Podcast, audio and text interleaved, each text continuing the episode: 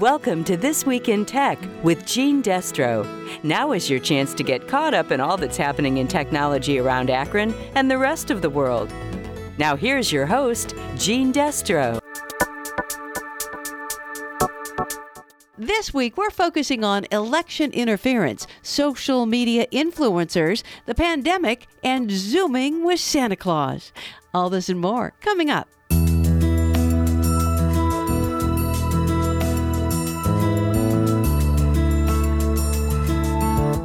Northeast Ohio is in the running for a new military information warfare facility. The U.S. Department of Defense is considering the Ohio Air National Guard's 179th Airlift Wing at Mansfield Lahm Airport as one possible site. The other is Minneapolis St. Paul International Airport in Minnesota. Ohio's Air National Guard commander says it would bring in demand cybersecurity positions to our area. In addition, he says they'd be in the middle of the military military's cutting edge cyber capability and the fight against emerging cyber threats.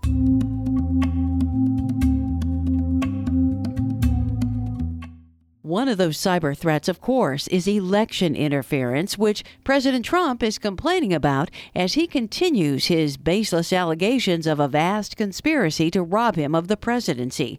In fact, he was so incensed that he fired the director of Homeland Security's Cybersecurity and Infrastructure Security Agency, known as CISA, which was in charge of election security. And he did so because Chris Krebs flat out said the election was secure. And Krebs talked about it on CBS's 60 Minutes. I have confidence in the security of this election because I know the work that we've done for four years in support of our state and local partners. I know the work that the intelligence community has done, that the Department of Defense has done, that the FBI has done, that my team has done. I know that these systems are more secure. I know, based on what we have seen, that any attacks on the election were not successful.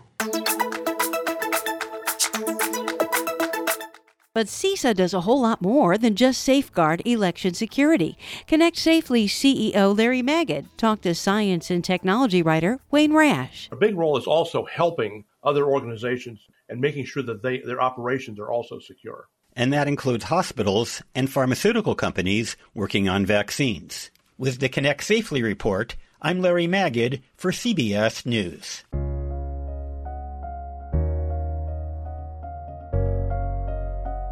Speaking of vaccines, Governor Mike DeWine says we could start getting them here by December 15th which of course would be a massive relief because also this week the pandemic took a turn for the worse as the number of COVID 19 cases, hospitalizations, ICU admissions, and deaths rose nationwide. And experts say that trend is likely to continue into the new year. That's because millions of Americans disregarded pleas from health experts not to travel and attend Thanksgiving holiday gatherings, and now they're worried they might just do the same thing for Christmas and New Year's. So now some colleges are using technology in a new way to get their students to act responsibly in an effort to slow the spread of the virus during this holiday season. What they're doing, CBS correspondent Laura Podesta reports, is pay social media influencers to spread the word. Biology major Sarah Kearns doesn't consider herself an influencer. I just see myself as a college girl with an Instagram. But earlier this year, the senior at the University of Missouri was chosen, along with five other students, by an outside marketing firm her college hired to help stop the spread of the coronavirus. To get the word out. A spokesperson for the university tells us it worked really well. Laura Podesta, CBS News. So, for more insight into why using social media in that particular way might work, we talked to University of Akron Assistant Professor of Marketing, Alexa Fox. Influencer marketing is a trend that we're seeing now as something that's really popular and it's taken off with social media. But really, if we kind of go back to looking at celebrities and athletes, you know, endorsing brands, this has been going on for, for many years, for decades even as far back as maybe 100 years ago, we see major brands that still exist today, like Dodge, using athletes like popular Olympians at the time to promote their vehicles. And so today, social media really takes that same opportunity of taking someone who is well known or maybe someone who wasn't as well known prior to all of this and it's really leveled the playing field. It gives anyone from anywhere an opportunity to have a voice and brands are really taking notice. And I think that's where this opportunity for COVID comes in as well is there's so many people who may have a say on something and it doesn't always just have to be people who are already in the public eye, but it could be people who are just everyday consumers, everyday students in this case. And sometimes that can even resonate a little bit better with fellow students than someone who doesn't seem as relatable. So, does it play into kind of the feeling among a lot of people these days that they can't trust official spokespeople and that's why they're going for somebody that's maybe their own age or really isn't necessarily famous on some sort of a higher level? I think that's right. And especially among younger consumers, social media users tend to trust influencer opinions over traditional celebrities. To your point, someone who's more famous or well known. And so we're seeing this trend of nano influencers who have less than 10,000 followers or micro influencers who have up to 50,000 followers being particularly effective because despite their smaller reach, they tend to have very high levels of engagement with their followers, and that really helps them resonate with them and feel connected to them, more of like a friendship as opposed to someone speaking on behalf of a brand. Given that's the case, what do you think about colleges and universities then reaching out to these influencers and giving them money and saying, please model positive behavior when it comes to COVID 19? Well, I think it can be very effective because really the most important aspect of influencer marketing is credibility.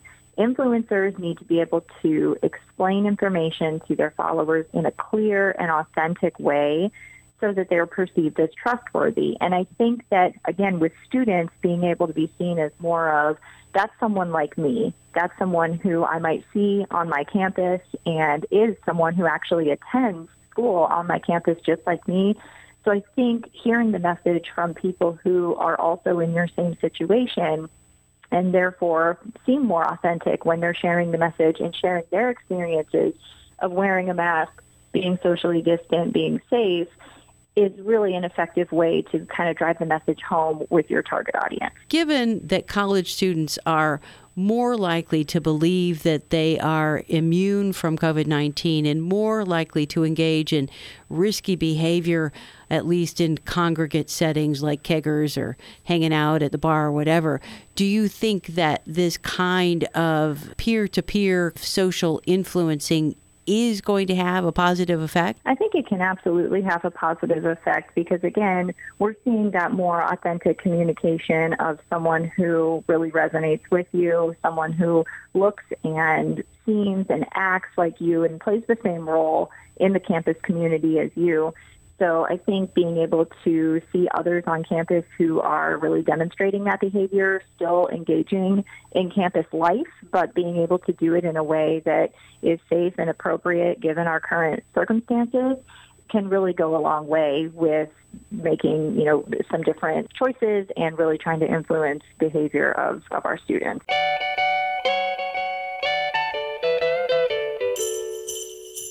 While it might not be the year for your kids to sit on Santa's lap in person at the mall, if you go online, you'll find lots of sites and news stories about Santa doing his holly jolly thing via Zoom video conference. Cor Harlan of KOIN TV in Portland caught up with the jolly old elf, and he has this report.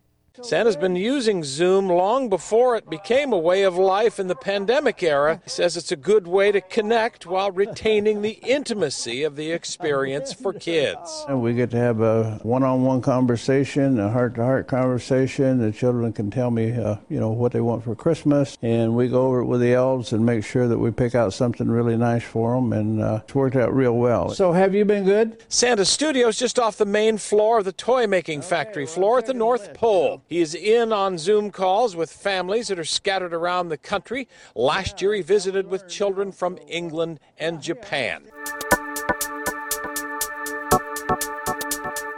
And that's it for now. Stay happy and healthy, and we'll see you again next week. That was This Week in Tech with Gene Destro. Tune in next week for more tech news on 93.5 1590 WAKR and WAKR.net.